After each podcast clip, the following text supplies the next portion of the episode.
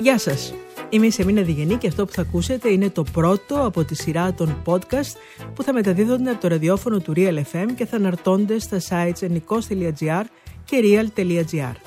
Αυτά τα ηχητικά ντοκιμαντέρ που μακάρι να θυμίζουν παλιές αγαπημένες ελληνικές ταινίες εστιάζουν σε σημαντικές προσωπικότητες του ελληνικού πολιτισμού που ξεχώρισαν με το ταλέντο και τη δυνατή τους ενέργεια. Παρουσιάζουν άγνωστες ιστορίες της συναρπαστικής ζωής ξεχωριστών ανθρώπων αλλά και κάποια αστεία και συγκινητικά περιστατικά της πορείας τους. Σήμερα μιλάμε για την Τζένι Καρέζη. Ευχαριστώ για το συγκινητικό σας ενδιαφέρον. Ακούτε τα Real Podcast με τη Σεμίνα Διγενή. Podcast γεμάτα ενέργεια. Με την υποστήριξη της Ελπέντισον. Είναι δίπλα σας με προνομιακά προϊόντα ρεύματος και φυσικού αερίου και εξελιγμένες ενεργειακές υπηρεσίες. Μην το ρωτάς στον ουρανό. Το σύννεφο και το φεγγάρι. Το βλέμμα σου το σκοτεινό. Κάτι απ' τη νύχτα έχει πάρει Πριν μπει ο Αύγουστος του 1992, πριν πάει στο πήλιο, πριν σχεδιάσει τη νέα παράσταση, πριν καταφέρει να ανεβεί στη σκηνή να παίξει με το γιο της, χάθηκε.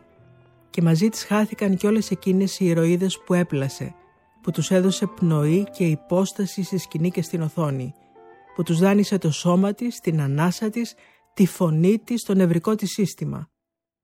Σε αυτή τη χώρα του φθόνου, αυτό το πυρακτωμένο πλάσμα, η Καρέζη, ευεργέτησε τη ζωή πολλών. Εκρηκτική προσωπικότητα με σπάνια ομορφιά και δυναμική ψυχή.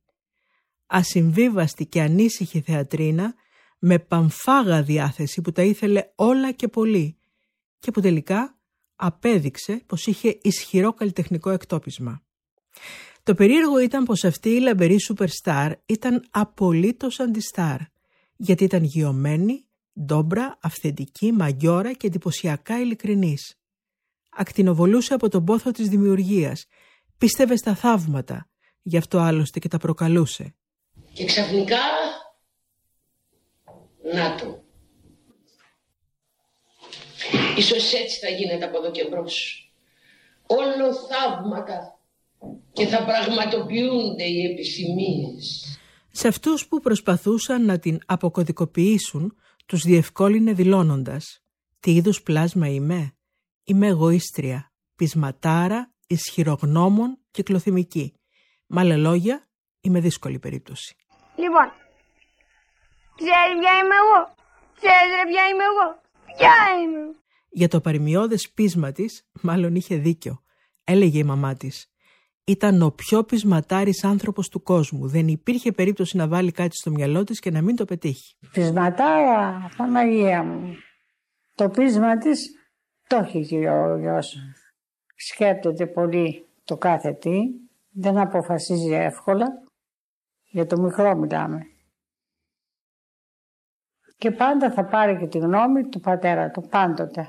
Είναι δεμένοι μαζί, του λείπει πολύ η μάνα του, γιατί ήσαν πολύ φίλοι με τη μάνα του. Του λείπει.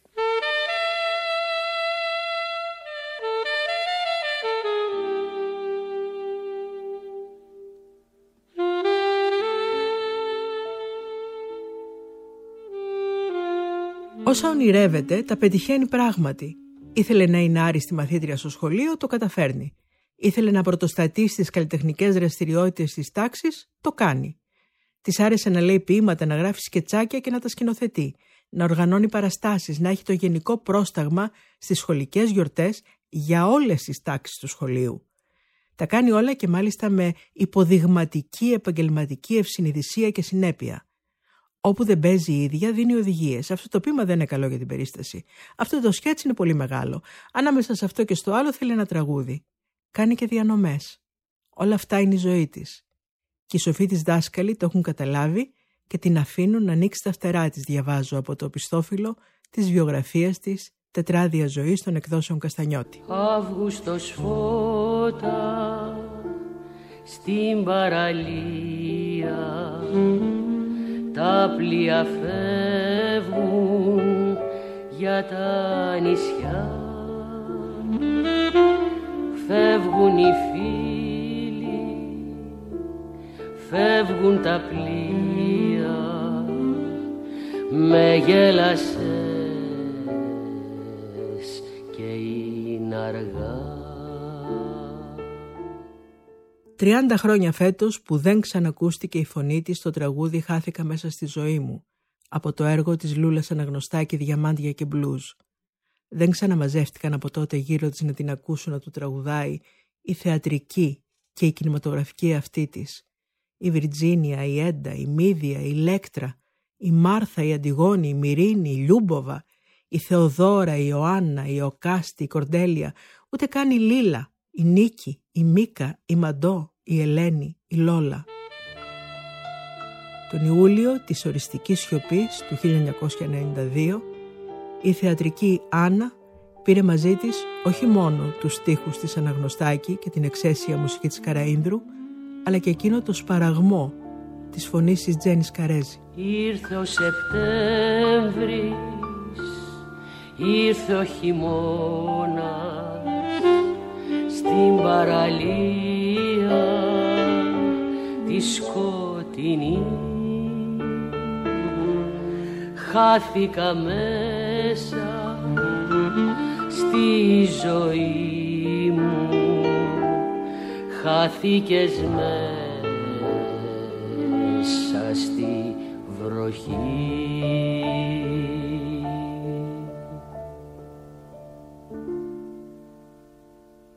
Ενώπιος ενωπίο με την ομορφιά και την τρυφερότητα ή πνίγεσαι να εκφράσεις αμέσως αυτό που νιώθεις να σε συγκλονίζει ή αντίθετα μένεις εν σιωπή, συντετριμένος, γοητευτικά από ένα τέτοιο φως. Αυτό το φως είναι η Τζένι Καρέζη, είχε πει ο Αντώνης Σαμαράκης. Και η Μελίνα Μερκούρη. Το θέατρο ήταν το οξυγόνο για την Τζένι. Είχε λατρεία στο θέατρο, είχε παιδί, έγραφε ωραία, έπαιζε ωραία. Η αξιοπρέπεια ήταν πάνω απ' όλα. Θα παίξω το γυάλινο κόσμο μου έλεγε όταν θα γίνω καλά. Πάντα ονειρευόταν ρόλους. Κι όλο έκανε σχέδια. Ας πάρουμε όμως τα πράγματα από την αρχή. Η μητέρα της Ιθεανό από το Αίγιο ήταν δασκάλα. Ένας τρυφερός και καλλιεργημένος άνθρωπος. Ενώ ο μπαμπάς της, ο Κώστας Καρπούζης από το Μεσολόγγι, ένας αυστηρός γυμνασιάρχης, βαθιά συντηρητικός και αυταρχικός. Αν και προσωπικός φίλος του δικτάτορα Ιωάννη Μεταξά, κάποια στιγμή συγκρούεται άγρια μαζί του και εκείνος τον τιμωρεί με δυσμενείς μεταθέσεις σε Σύρο και Θεσσαλονίκη. Εκεί η μικρή Ευγενία μπαίνει εσωτερική στο Γαλλικό Σχολείο Καλογρεών και όταν βγαίνει από αυτό όλοι τη φωνάζουν Τζένι. Στη Θεσσαλονίκη βιώνει τη φρίκη της κατοχής. Στο βιβλίο της γράφει «Κατοχή, πείνα, βομβαρδισμοί και καταφύγια και ένα κοριτσάκι Ευγενούλα, πολύ άρρωστο, θα είναι δεν θα είναι πέντε χρονό. Η μαμά του δεν μπορεί να το σηκώσει από το κρεβάτι και εκείνο φοβάται. Ακούει τους άλλους να τρέχουν, τα άλλα παιδιά να φωνάζουν, τις μπόμπες να πέφτουν, βλέπει τη γιαγιά του και τον πατέρα του να φεύγουν τρομαγμένοι με τους άλλους και το πιάνουν τα κλάματα. Και τότε η μαμά του, για να το παρηγορήσει, πάει και βάζει στο γραμμόφωνο την ενάτη του Μπετόβεν. Και το δωμάτιο γεμίζει μάγια. Εκεί ίσως νιώθει για πρώτη φορά τι σημαίνει για την ψυχή η τέχνη. Νιώθει όμως και την αγριότητα και τον παραλογισμό του πολέμου, όταν μαθαίνει για την εκτέλεση των δύο Εβραίων συμμαθητών της, του Αλβέρτου και της Ιουδίθ. Η ζωή προχωράει. Η νεαρή Τζέννη συνεχίζει την εκπαίδευσή της στις Καλόγριες στην Αθήνα. Ο πατέρας της βλέποντας πόσο καλή είναι στην έκθεση και τα φιλολογικά, ονειρεύεται να τη δει δημοσιογράφο. Εκείνη συνεννοείται κρυφά με τη μητέρα της να δώσει εξετάσεις στο εθνικό. Έχει πραγματοποιήσει ήδη μια ηρωική απεργία πείνας εννέα ημερών, προκειμένου να κάμψει τη στεναρή αντίστασή του. Ο δαιμόνιος Καρπούζης ανακαλύπτει τη συνωμοσία όταν η Τζέννη είναι ήδη στην πρώτη τάξη του εθνικού και φυσικά γίνεται το σώσε. Σηκώνει μάλιστα το χέρι και της δίνει ένα δυνατό χαστούκι. Η νεαρή αρπάζει το χέρι του, το κατεβάζει με δύναμη και του λέει «Αυτό δεν θα ξανασυμβεί ποτέ». Παίρνει τη μητέρα της και φεύγουν από το σπίτι. Τον εγκαταλείπουν. Πηγαίνουν στην Αθήνα και μένουν στην οδό Χέιδεν μαζί με τους συγγενείς της μητέρας της. Με τον πατέρα της αποξενώνονται. Μια μόνο φορά τον είδε όταν γέννησε το γιο της και άλλη μια όταν πέθαινε. Ο Κώστας Καζάκος είχε αποκαλύψει σε παλαιότερη συνέντευξή του. Μας ειδοποίησαν ότι τον χτύπησε ένα φορτηγό και τον είχαν στο λαϊκό, σε κόμμα. Τρέξαμε μέσα στη νύχτα και το βρήκαμε σε ένα ράντζο. Η Τζέννη άρχισε να φωνάζει να φέρουμε γιατρούς από τη Γαλλία, όμως ήταν θέμα ορών, όπως τις έλεγαν οι γιατροί. Το άλλο βράδυ μετά την παράσταση μπαίνουμε στο δωμάτιο που πλέον τον είχαν μεταφέρει και μέσα στο μισοσκόταδο πλησιάζουμε στο προσκεφάλι του. Από τη μια μεριά η Τζέννη, από την άλλη εγώ. Είχε κλειστά τα μάτια του. Δεν τα άνοιξε ποτέ. Και όταν η Τζέννη έσκυψε πάνω του, τον άκουσα να λέει «Ευγενούλα». Μου κόπηκαν τα γόνατα. Την έπιασαν τα κλάματα τη Τζέννη. Εκείνος δεν ξαναμίλησε. Σου φέρα νερό στις χούφτες. Για να πιείς να ξεδιψάσεις πουν τα χείλη σου πικρό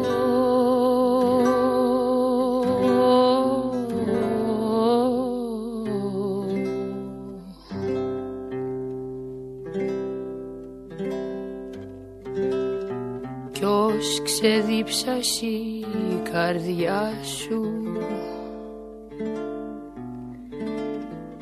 Βιάστηκες να προσπεράσεις. Τόση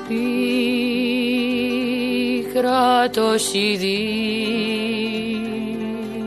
δίψα Τόσος πόνος κι ούτε να ευχαριστώ. Ο δρόμος μπροστά της είναι πια ολάνυχτος. Ο δάσκαλός της στη δραματική σχολή Άγγελος Τερζάκης τη βαφτίζει Καρέζη και ένα τηλεγράφημα που παραλαμβάνει η μητέρα της σηματοδοτεί το λαμπρό της ξεκίνημα. Θεία Σκοτοπούλη, ευρίσκεται εις Πάτρα. Συναντήσατε κύριον Μιράτ στο ξενοδοχείο του. Σας προτείνουμε συνεργασία στο θέατρο Ρεξ δίπλα στη Μελίνα Μερκούρη. Γιώργος Χέλμης, ο σύζυγος Σκοτοπούλη. Ο Δημήτρης Μιράτ είναι ο πρώτος άνθρωπος που συζητάει μαζί της επαγγελματικά. Δεσποινής, τον Οκτώβριο αρχίζουμε στο Ρεξ με την ωραία Ελένη. Ξέρετε ότι η πρωταγωνίστρια του θεάτρου είναι η Μελίνα Μερκούρη. Σας πληροφορώ όμως πως ο ρόλος είναι εξίσου μεγάλος αν όχι μεγαλύτερος από το δικό της. Αυτό σημαίνει δύο πράγματα. Θρίαμβο ή καταστροφή. Διακόψτε λοιπόν τον παραθυρισμό σας, γυρίστε το γρηγορότερο στην Αθήνα και περιμένετε με. Σε λίγες μέρες αρχίζουμε πρόβες. Η Τζέννη ξέρει ότι ο θρίαμβος είναι μονόδρομος για αυτήν. Το θέλει και το πιστεύει. Όταν ανεβαίνει στη σκηνή και παίζει, ο Καραγάτσης γράφει για αυτήν. Ας θυμηθούμε πως τούτο το φθινόπωρο του 1954 χάρισε στο ελληνικό θέατρο μια νέα ηθοποιό με μεγάλο μέλλον, τη Τζένι Καρέζη. Η Μελίνα Μερκούρη συμφωνεί απολύτως. Έλαχε να παίξουμε το πρώτο έργο μαζί. Ήταν η ωραία Ελένη και ήταν ένα πλάσμα το οποίο είναι αξέχαστο ε, αμέσως έγινε πρωταγωνίστρια με αυτό το ρόλο και αμέσως όλοι είδανε τι, τι, τι φωτεινό πρόσωπο, τι φωτεινή προσωπικότητα είχε. Μετά από τη Μελίνα και το Διαμαντόπουλο παίζει δίπλα στην Παξινού στο σπίτι της Μπερνάρντα Άλμπα, του Λόρκα. Οι δάσκαλοι της την Καμαρώνουν, ο Ροντήρης, ο Τερζάκης, η κυρία Κατερίνα, αλλά και ο πρώτος της έρωτας, ο Γιώργος Παπάς. Τι πίστευε η Καρέζη για το θέατρο; Το θέατρο έλεγε είναι κρυσάρα και καθρέφτης. Δεν σηκώνει φιλανθρωπίες. Αν δεν αξίζεις, θα σε πετάξει έξω. Το κοινό επιλέγει τους εκλεκτούς του. Είμαστε εκλεγμένοι, όχι δοτοί, ούτε καν επικρατείας. Και τι αισθανόταν όταν τη χειροκροτούσαν; Ρίγος έλεγε. Είναι η καλύτερη στιγμή του ηθοποιού. Όταν παίζεις, είσαι απομονωμένος σε έναν άλλο κόσμο. Το χειροκρότημα σε ξαναφέρνει στην πραγματικότητα. Στιγμή συγκλονιστική.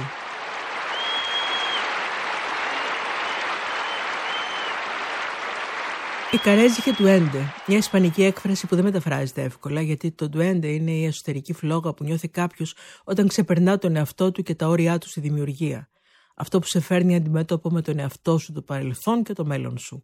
Ο Λόρκα έλεγε πως μοιάζει με το δυνατό βήμα που κάνεις αποφασιστικά και παθιασμένα, μοιάζει με στροβίλισμα στον αέρα, σαν να χάνεσαι στη δημιουργικότητα και στη φαντασία και ύστερα να πατάς ξανά στη γη. Πιο αποφασιστικός από ποτέ, έχοντας περάσει τα όρια των ικανοτήτων σου. Αυτή λοιπόν η εισαγενευτική προσωπικότητα λάτρευε την αλήθεια και μισούσε την υποκρισία.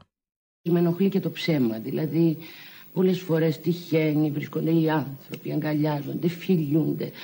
Ξέρεις ότι τα αισθήματα δεν είναι ακριβώς έτσι και λες δεν είναι πιο ωραία τώρα να είμαι με τον άνθρωπό μου, να είμαι με τους φίλους μου, να είμαι με το παιδί μου, να διαβάζω ένα ωραίο βιβλίο, ακόμα να μαγειρεύω. Δεν είναι πιο αληθινό αυτό, δεν με προχωρεί αυτό περισσότερο από το να κάθομαι και να βλέπω πολλά πράγματα που όταν έχεις το μάτι του θεατρίνου που είναι λίγο αλάνθαστο φαίνονται.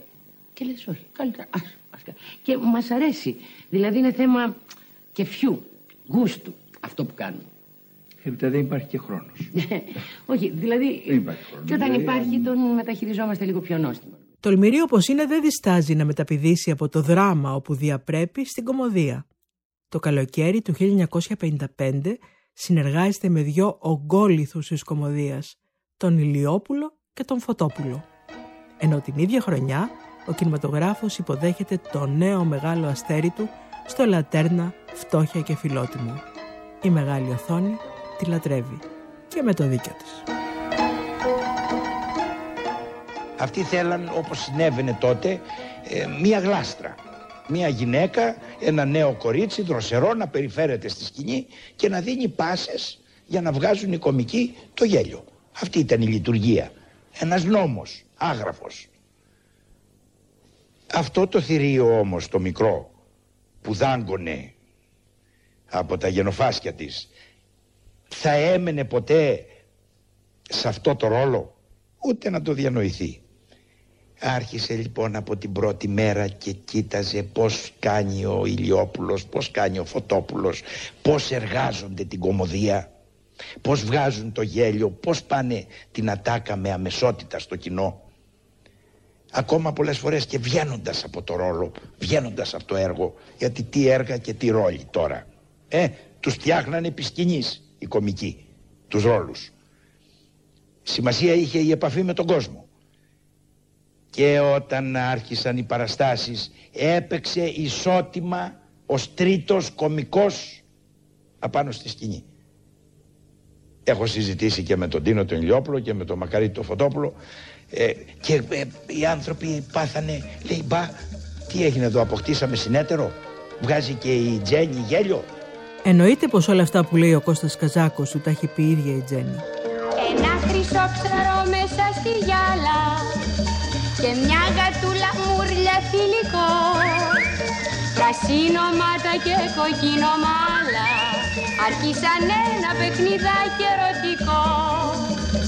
Η γάτα λέει για δες το κοροϊδάκι επίστεψε ότι εγώ το αγαπώ Μα λέει και το κουτό χρυσό ψαράκι η κούνια που σε κούναγε πο πο πο πο δεν θα σου το πω. Το έχω για κακό να μην έχω μυστικό. Κι αν σ' αγαπώ δεν θα σ' αγαπώ. Αν θα σου το πω ότι έχω μυστικό. Το ταλέντο της πλημμυρίζει τις ταινίες που ακολουθούν αλλά και κάτι άλλο που μαγνητίζει τους θεατές είναι τα μάτια της αυτά που είχαν μαγέψει χρόνια πριν και τον ποιητή Ντίνο Χριστιανόπουλο, που ήταν θερμός θαυμαστής της και συμμαθητής της στο Δημοτικό, στη Θεσσαλονίκη. Πάντα έλεγε πως δεν μπορούσε να ξεχάσει πόση εντύπωση του είχαν κάνει. Μέχρι και τον Αλέν Ντελόν είχε σαγηνεύσει τον Ιούλιο του 60 στο αρχαίο θέατρο της Επιδαύρου. Εκείνος είχε δηλώσει τότε «Είναι από τις γυναίκες που θα μπορούσα να αγαπήσω μέσα σε μια στιγμή. Έχει δυο μάτια καταπληκτικά, τα πιο όμορφα του κόσμου» η ίδια σε μια συνέντευξή της είχε ξεκαθαρίσει. Κάποιοι βρίσκουν τα μάτια μου ωραία, αλλά και περίεργα και μάλλον συμφωνώ. Αλλάζουν χρώμα με την ψυχική μου διάθεση, με τη χαρά μου ή και με αυτά που βλέπω. Αν είναι άσχημα, αυτά που αντικρίζω, τα ξεχνούν και αποφεύγουν να τα θυμηθούν. Μπρος. Κύριε Σαμιωτάκη, Βασιλείου εδώ. Εσείς Δεσποινής; Μάλιστα, εγώ. Έλα, γλύκανε τώρα, γλύκανε, παιδάκι μου. Πώς τα πήγατε, πώς τα πήγατε, περάσατε καλά; Δεσποινής Βασιλείου, ε, εσείς είσαστε; Μάλιστα, εγώ είμαι, εγώ είμαι. Γιατί, Νόμιζα πως μπήκε άλλο στη γραμμή. πώς σας είδατε, πώς σας είδατε. Το 1966 μπαίνει ο Κώστας Καζάκος στη ζωή της. Ερωτεύονται στα γυρίσματα της ταινίας «Κοντσέρτο για πολυβόλας», στα Ίσθμια. Παίζουν τάβλη και ένας μεγάλος έρωτας ξεκινάει. Εκείνη δηλώνει «Άρχισα να υπάρχω από τη στιγμή που τον γνώρισα». Εκείνος διευκρινίζει «Είχαμε συναντηθεί αρκετές φορές σε δουλειές, αλλά πριν από εκείνο το γύρισμα ήταν σαν να μην είχαμε ειδωθεί ποτέ. Λες και που το συναντηθήκαμε εκεί». Η Καρέζη πίστευε πως δεν υπάρχει τίποτα πιο εύθραυστο από τις σχέσεις δύο ανθρώπων που αγαπιούνται και για να γίνει ο έρωτας υπόθεση ζωής χρειάζεται μια σχεδόν πυρετική φροντίδα και από τον άντρα και από τη γυναίκα. Να μην αλλοιωθεί και να μην φτηνίνει τίποτα από την αρχική του σχέση. Δεν είναι δύσκολο να ερωτευτεί κανείς, δύσκολο είναι να κάνει τον έρωτά του υπόθεση ζωής. Ακολουθεί το αγάπη και αίμα του Νίκου Φόσκολου. Ο σκηνοθέτης είχε πει τότε δούλευε σαν σκυλή. Για τα γυρίσματα της ταινίας την έπαιρνε στη μία το βράδυ ένα αυτοκίνητο από τον Γκλώρια που έπαιζε τότε και την έφερνε στην Κοπαίδα. Κοιμόταν περίπου τρεις ώρες. Έτρωγε μια φέτα καρπούζι, γιατί έκανε όπως πάντα εξαντλητική δίαιτα, και στις 7 το πρωί ερχόταν στον κάμπο για τα γυρίσματα. Η Τζέννη Καρέζη πολιτικοποιείται έντονα με διαρκή συμμετοχή στα κοινά μέσα στη Χούντα και κυρίως μετά το γάμο της. Στρατεύεται στο Κομμουνιστικό Κόμμα και συμμετέχει ενεργά στον αντιδικτατορικό αγώνα. Η Καρέζη λέει για την οικογένειά της τη Χούντα, το Μίκη και το Τσίρκο. Η Τζέννη τώρα πια είχε τρεις αγάπες. Ως τότε είχε μονάχα τη δουλειά της. Τώρα μέτραγε για αυτήν πρώτα ο γιος της και ο άντρας της και μετά το θέατρο. Και είναι πολύ ωραία έτσι, γιατί ο άνθρωπος χρειάζεται πάντα τις ασφαλιστικές δικλίδες του. Και τίποτα δεν αντικαθιστά, κατά τη γνώμη μου, τη σιγουριά και την ευτυχία που σου δίνει ένας καλός σύντροφος και το παιδί σου. Και απάνω εκεί άρχισαν να κυκλοφορούν από χέρι σε χέρι, κρυφά και παράνομα, οι κασέτες με τα τραγούδια του Ανδρέα του Μίκη. Περνάγαμε ώρες να τα ακούμε και να κουβεντιάζουμε. Στο σπίτι μας, σε σπίτια φίλων, μαζευόμασταν και συζητάγαμε για την κατάσταση. Και πάντα η βραδιά άρχιζε με αυτή την κασέτα. Και μια από αυτές τις βραδιές γεννήθηκε η ιδέα του μεγάλου μας τσίρκου. Έπρεπε κάτι να κάνουμε. Έπρεπε να βρεθεί ένας τρόπος να ανεβάσουμε ένα έργο που να μιλάει για χαμένες ελευθερίες, για προδοσίες, για μειοδοσίες, για το σύνταγμα των Ελλήνων, για την κατοχή, για τους ανθρώπους με την κουκούλα, για το παλάτι και το φάγωμα των αγωνιστών. Έπρεπε να μιλάμε για όλα αυτά και όλα να παραπέμπουν σε αυτό που ζούσαμε τότε, στη δικτατορία. Ο Ιάκωβος Καμπανέλης άρχισε να γράφει, με την οργή του, με το ταλέντο του, με τη συναισθηματική φόρτιση που είχαμε τότε όλοι. Από τα πρώτα κομμάτια που έφερε, καταλάβαμε ότι κρατάγαμε στα χέρια μας ένα θησαυρό. Ήμασταν βέβαιοι ότι με τον τρόπο που ήταν γραμμένα, ο κόσμος θα τα αποκρυπτογραφούσε αμέσως. Αλλά πώς θα τα περνάγαμε από τη λογοκρισία; Θα ήταν όλοι τόσο ανόητοι ώστε να μην καταλάβουν πού το πάμε; Και τότε ο Κώστας είχε μια σατανική ιδέα. Θα στέλναμε στη λογοκρισία τα επεισόδια του έργου ανακατεμένα και χωρίς τις συνδέσεις που ήταν η κύρια σηματοδότηση για τον κόσμο. Στείλαμε πρώτα τη μέση του έργου, έπειτα το τέλος και στο τέλος στείλαμε την αρχή. Δεν έβγαινε νόημα κανένα, πλήρης ασυναρτησία. Μας πιάνει ένας από την Επιτροπή και μας λέει «Ρε παιδιά τρελαθήκατε, τι σαν χλαμάρα είναι αυτή που πάτε να ανεβάσετε. Αυτό δεν έχει ούτε τέλος ούτε αρχή». Ε αυτό θέλαμε κι εμείς. Και έτσι περάσαμε το τσίρκο από τη λογοκρισία και αρχίσαμε τις ωραιότερες πρόβες που έχω κάνει στη ζωή μου. Στην παρέα προσθέθηκε σε λίγο ο Σταύρος Ξαρχάκος και λίγο μετά ο Νίκος Ξυλούρης. Ήτανε σαν αρχάγγελος. Έβγαινε στη σκηνή με τα στιβάλια του και με το κριτικό του το μαντίλι και ήτανε σαν να έβγαινε όλη η Ελλάδα. Δεν ήτανε του κόσμου τούτου ο Ξυλούρης. Γι' αυτό και έφυγε τόσο νέος. Το έργο και η παράσταση γράφουν ιστορία, θρίαμβος μέσα στη Χούντα. Το βλέπουν πάνω από μισό εκατομμύριο θεατές. Την πρώτη παράσταση του τσίρκου δεν θα την ξεχάσω ποτέ. Από την πρώτη στιγμή, από τις πρώτες ατάκες του έργου, έγινε το θαύμα που περιμέναμε. Ο κόσμος κατάλαβε αμέσως. Έκανε αμέσως την παραπομπή, έπιασε τον πανέξυπνο κώδικα του Καμπανέλη και άρχισε μια ανεπανάληπτη συνεργασία πλατείας και σκηνής. Χάλαγε ο κόσμος. Κάθε βράδυ ζούσαμε ένα πανηγύρι. Για την πυθία μιλάγαμε εμείς. Τον Ιερώνυμο καταλάβαινε ο κόσμος. Για τον αυτοκράτορα Ανδρώνικο μιλάγαμε εμείς. Τον Παπαδόπουλο έπιανε ο κόσμος. Τι αξέχαστες βραδιές. Τι ευτυχία μέσα στη δυστυχία μας. Το τσίρκο σταμάτησε να είναι θέατρο και έγινε πολιτικό γεγονός. Παίχτηκε όλο το καλοκαίρι, παίχτηκε κι όλο το χειμώνα. Και κάθε βράδυ ο ίδιος ενθουσιασμός. Κάθε βράδυ το ίδιο παραλήρημα. Νομίζω πως κάποια ώρα, κάποια ίστατη στιγμή, όταν ο θάνατος θα πλησιάζει, εγώ από όλη την καριέρα μου θα σκέφτομαι το τσίρκο. Έχω παίξει εντωμεταξύ πολύ πιο δύσκολους και σύνθετους ρόλους και ίσως παίξω ακόμα δυσκολότερους αλλά εκείνη τη μοναδική συνθήκη του τσίρκου δεν νομίζω πως θα την ξαναζήσω. Εκεί όλο το συγκρότημα, 30 δον κιχώτιδες, θεατρίνοι, συγγραφείς και μουζικάντιδες, τα είχαμε βάλει με τους πάντες και τα πάντα και φωνάζαμε για ελευθεριά μέσα στην καρδιά της δικτατορίας. Και κάθε βράδυ ήταν μαζί μας δυο χιλιάδες άνθρωποι και ήμασταν όλοι ενωμένοι. Ήμασταν ένα. Ναι, νομίζω πως την ώρα που θα πεθαίνω θα σκέφτομαι το τσίρκο. Οι χοντικοί από τη λογοκρισία όμως καταλαβαίνουν γρήγορα πως εξαπατήθηκαν και ενέκριναν τελικά ένα αντικαθεστωτικό έργο. Η Καρέζη συλλαμβάνεται και οδηγείται στο ΕΑΤΕΣΑ της Νέας Φιλαδέλφειας, όπου και κρατείται στην απομόνωση από 22 Νοεμβρίου ως 15 Δεκεμβρίου του 1973. Η παράσταση μετά από καιρό ξανανεβαίνει, αλλά κάθε βράδυ πάνε στο θέατρο μυστικοί αστυνομικοί που σημειώνουν τις φράσεις που οι θεατές χειροκροτούν. Καρέζη και Καζάκος μέρα παραμέρα απειλούνται από τον στρατιωτικό ανακριτή ότι θα τους στείλει εξορία. Τελικά συλλαμβάνονται και φυλακίζονται. στα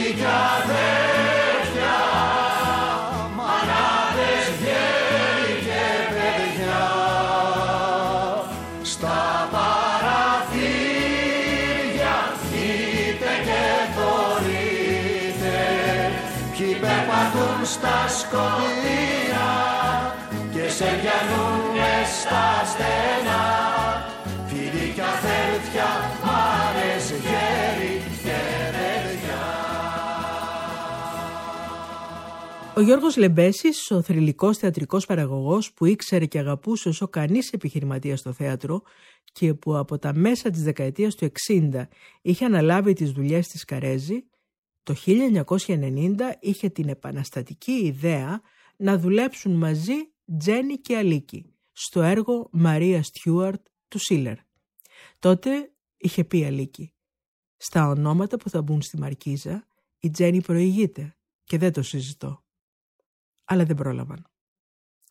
Για το αν έχω ανταγωνισμό με την Αλίκη Βουκιουκλάκη, μην τα ακούτε αυτά, είχε δηλώσει Καρέζη σε μια από τις τελευταίες της συνεντεύξεις. Ποτέ δεν υπήρξε κάποτε εξυπηρετούσε ειδικά στον κινηματογράφο τις εταιρείες το να μας μοιράζονται. Από εκεί και πέρα είμαστε εντελώς διαφορετικοί σε χαρακτήρες. Αυτό όμως δεν μας εμποδίζει να έχουμε μια ωραία σχέση. Αλλά και ο Βουγιουκλάκη είχε πει τέτοια πλάσματα γεννιούνται μια φορά και δεν πεθαίνουν ποτέ. Ήμασταν δυο βίοι παράλληλοι από μικρές μαζί, δίπλα η μία στην άλλη. Η Τζένι Καρέζη σφράγγισε το ελληνικό θέατρο και τον κινηματογράφο με τη μοναδική της λάμψη. Αναμφισβήτητα, ήταν καλύτερη ηθοποιός από μένα. Η υπερηφάνεια, η μαγεία, το ήθος και η λάμψη της θα στράφτουν για πάντα. Η Αλίκη κέρδιζε στο σινεμά, η Τζέννη στο θέατρο. Να σκεφτείς ότι είμαστε από 16 χρονών μαζί. Από τη σχολή τότε που κάναμε τα όνειρα. Οι δύο. Και να σκεφτείς σε κάθε δύσκολη στιγμή η μια κούμπαγε στην άλλη. Και τώρα Τζέννη που θα κουμπίσουμε εμείς. Ένας λαός ολόκληρος θα γονατίσει μπροστά σου. Μεθαύριο. Ένας λαός που του πρόσφερες τα πάντα. Το ήθος, την ποιότητα, το ταλέντο σου, τη λάμψη σου. Τη γενναιότητά σου. Ένας λαός που δεν θα σε ξεχάσει ποτέ. Αχ, Τζένι, αδερφή μου, μάτια μου. Καλό ταξίδι εκεί που πας. Και όταν δεν τα μαθούμε, θα ξαναπούμε. Προλαβαίνει ωστόσο η Καρέζη να κάνει κάποια από αυτά που σχεδίαζε. Προλαβαίνει να δημιουργήσει σπουδαία πράγματα σε ένα θέατρο ουσίας και απαιτήσεων και με την πλατεία πάντα γεμάτη. Οι Καρέζοι γράφουν οι κριτικοί σε εφημερίδες, παίζει με κάθε ίνα της και κάθε κύτταρό της φτάνει σε στιγμές σπάνιας υποκριτικής.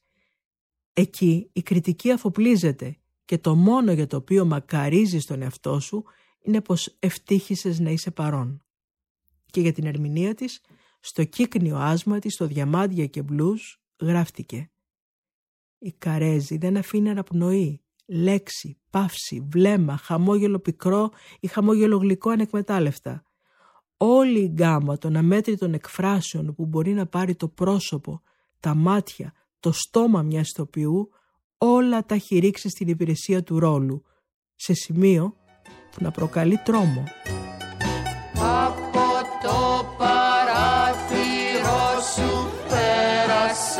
Και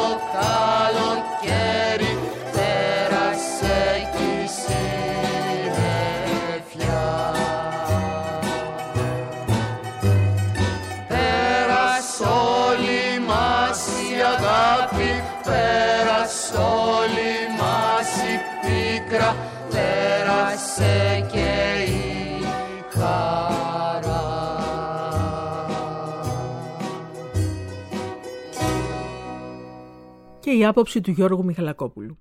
Ήταν ένα άτομο απόλυτο, απόλυτο σε όλα της. Στον ερωτά της, στη φιλία της, στη σχέση της με το θέατρο, με τους συνεργάτες της. Και παράλληλα ήταν πάρα πολύ καθαρή στη σχέση της. Με την Τζέννη δεν χρειαζόταν συμβόλαιο, χρειαζόταν να δώσει το χέρι. Στις 17 Νοεμβρίου του 1978 δημιουργεί το δικό της θέατρο, το Αθήνεον, το σημερινό Τζένι Καρέζη, το εγκαινιάζει με το πολίτες δεύτερης κατηγορίας και σε αυτό παίζει τους ρόλους που ονειρευόταν. Το ποιο φοβάται τη Βιρτζίνια Γούλφ, σε σκηνοθεσία Ζίλντα Σεν, σπάει τα μία και εκείνη αποθεώνεται από τους κριτικούς. 30 χρόνια μετά από το θάνατό της, ο συγγραφέας Γιώργος Μανιώτης δίνει ένα συγκινητικό κείμενο στο Θανάση Νιάρχο που γράφει μεταξύ άλλων. Η Καρέζη ήταν το μελαχρινό στοιχείο του Star System της μεταπολεμικής Ελλάδος.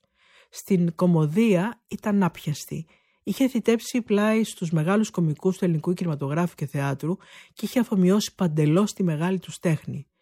Όσο και αν το αδιφάγο μεταπολεμικό κοινό την έσπροχνε να παρουσιάζει τους κομικούς της ρόλους στα όρια της καρικατούρας για να ξελιγωθεί στα γέλια, ανέμελα και ανέξοδα, αυτή, ως δαιμονία ηθοποιός που ήταν, δεν ξεχνούσε ποτέ να ντύνει τους κομικούς της ρόλους με μια βαθιά αίσθηση πονεμένης ανθρωπιάς.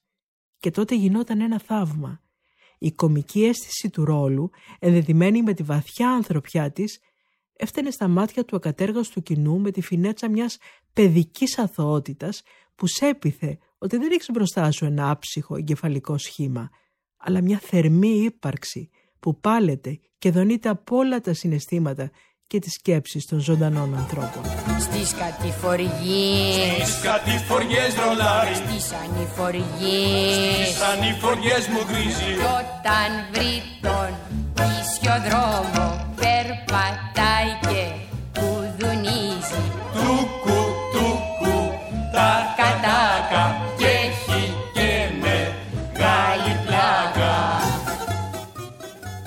Δεν θα ξεχάσω ποτέ, λέει ο Μανιώτης, τα βράδια μετά από δυνατές και εξαντλητικές παραστάσεις, στα τραπέζια που οργάνωνε στο σπίτι της με όλους τους παλιούς της φίλους και τους νέους που τότε ξεμύτιζαν σαν πολλά υποσχόμενοι στο χώρο του θεάτρου.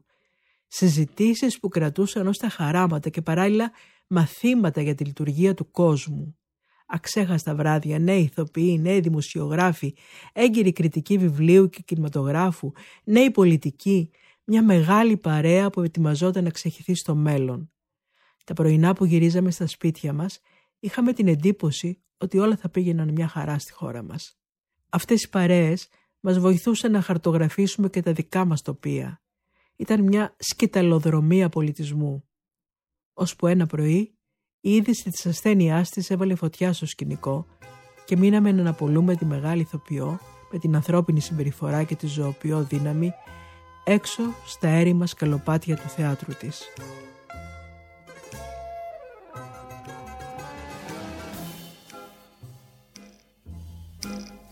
Μακριά σου ένα χρόνο αγάπη μου Μακριά σου ένα χρόνο δεν ανασανά Μακριά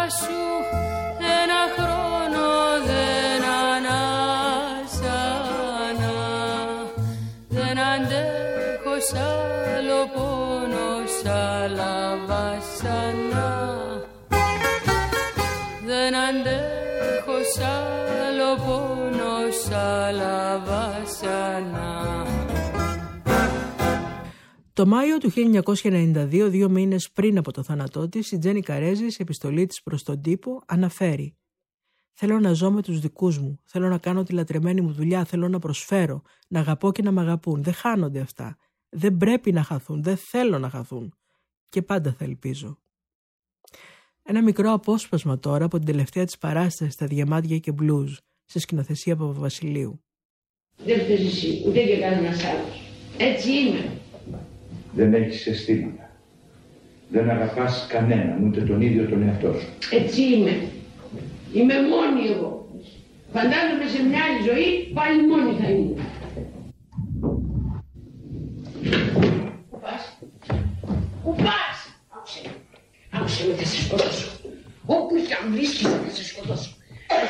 Σε πατήσω με το αυτοκίνητο. Θα σε λιώσω.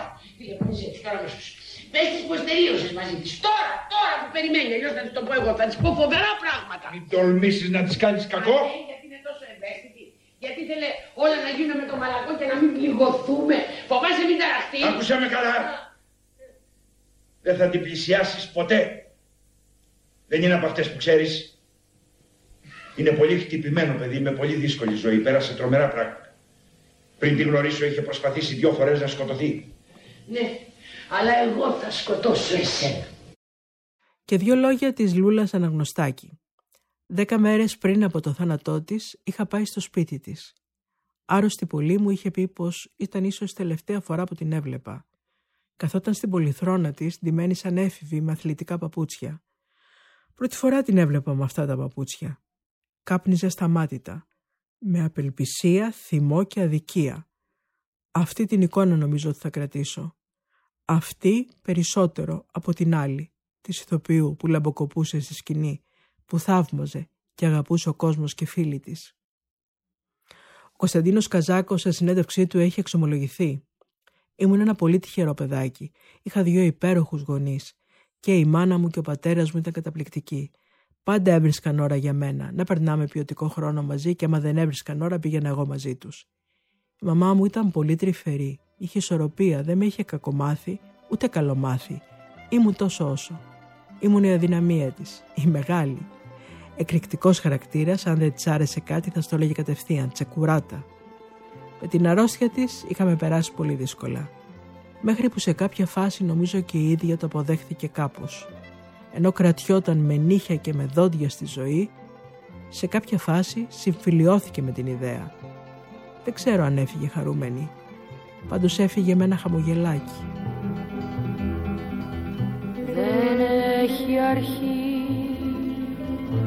δάκρυα βροχή τέλος δεν, δεν έχει ο ουρανός ποιος θα βρεθεί. Βαριά η ψυχή να μου το πει που θα σταθώ. Να σου το πω γιατί να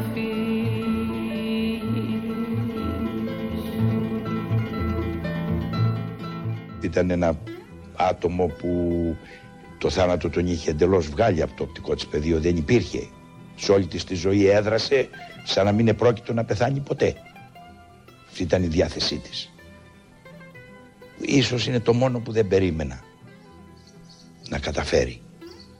Αυτό πραγματικά ήταν αποκαλυπτικό για μένα ο τρόπος που ξεπέρασε το φόβο από τα κύτταρά της και στάθηκε απέναντι σε αυτό το γεγονός με την πιο βαθιά αξιοπρέπεια και, και θάρρος και μπορώ να σου πω βγήκαν στοιχεία τον τελευταίο καιρό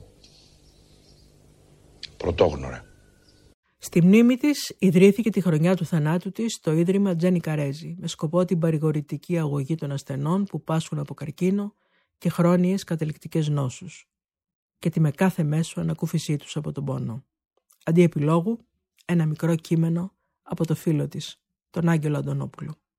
Είδα την Οφιλία και την Αντέλα και την κερά του Βυσινόκηπου κάτω από το κρίσταλο μέσα στα λουλούδια και σκέφτηκα πως τώρα μπορεί να πάει πια όπου θέλει.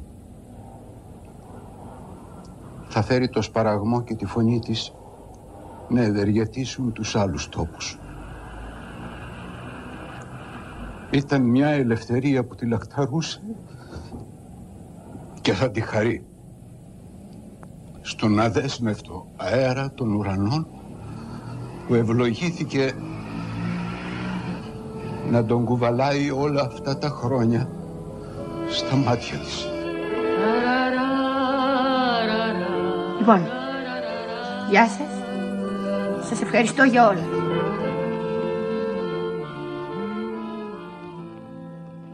Ήταν τα Real Podcast με τη Σεμίνα Διγενή. Podcast γεμάτα ενέργεια. Με την υποστήριξη της Ελπέντισον. Είναι δίπλα σας με προνομιακά προϊόντα ρεύματος και φυσικού αερίου και εξελιγμένες ενεργειακές υπηρεσίες.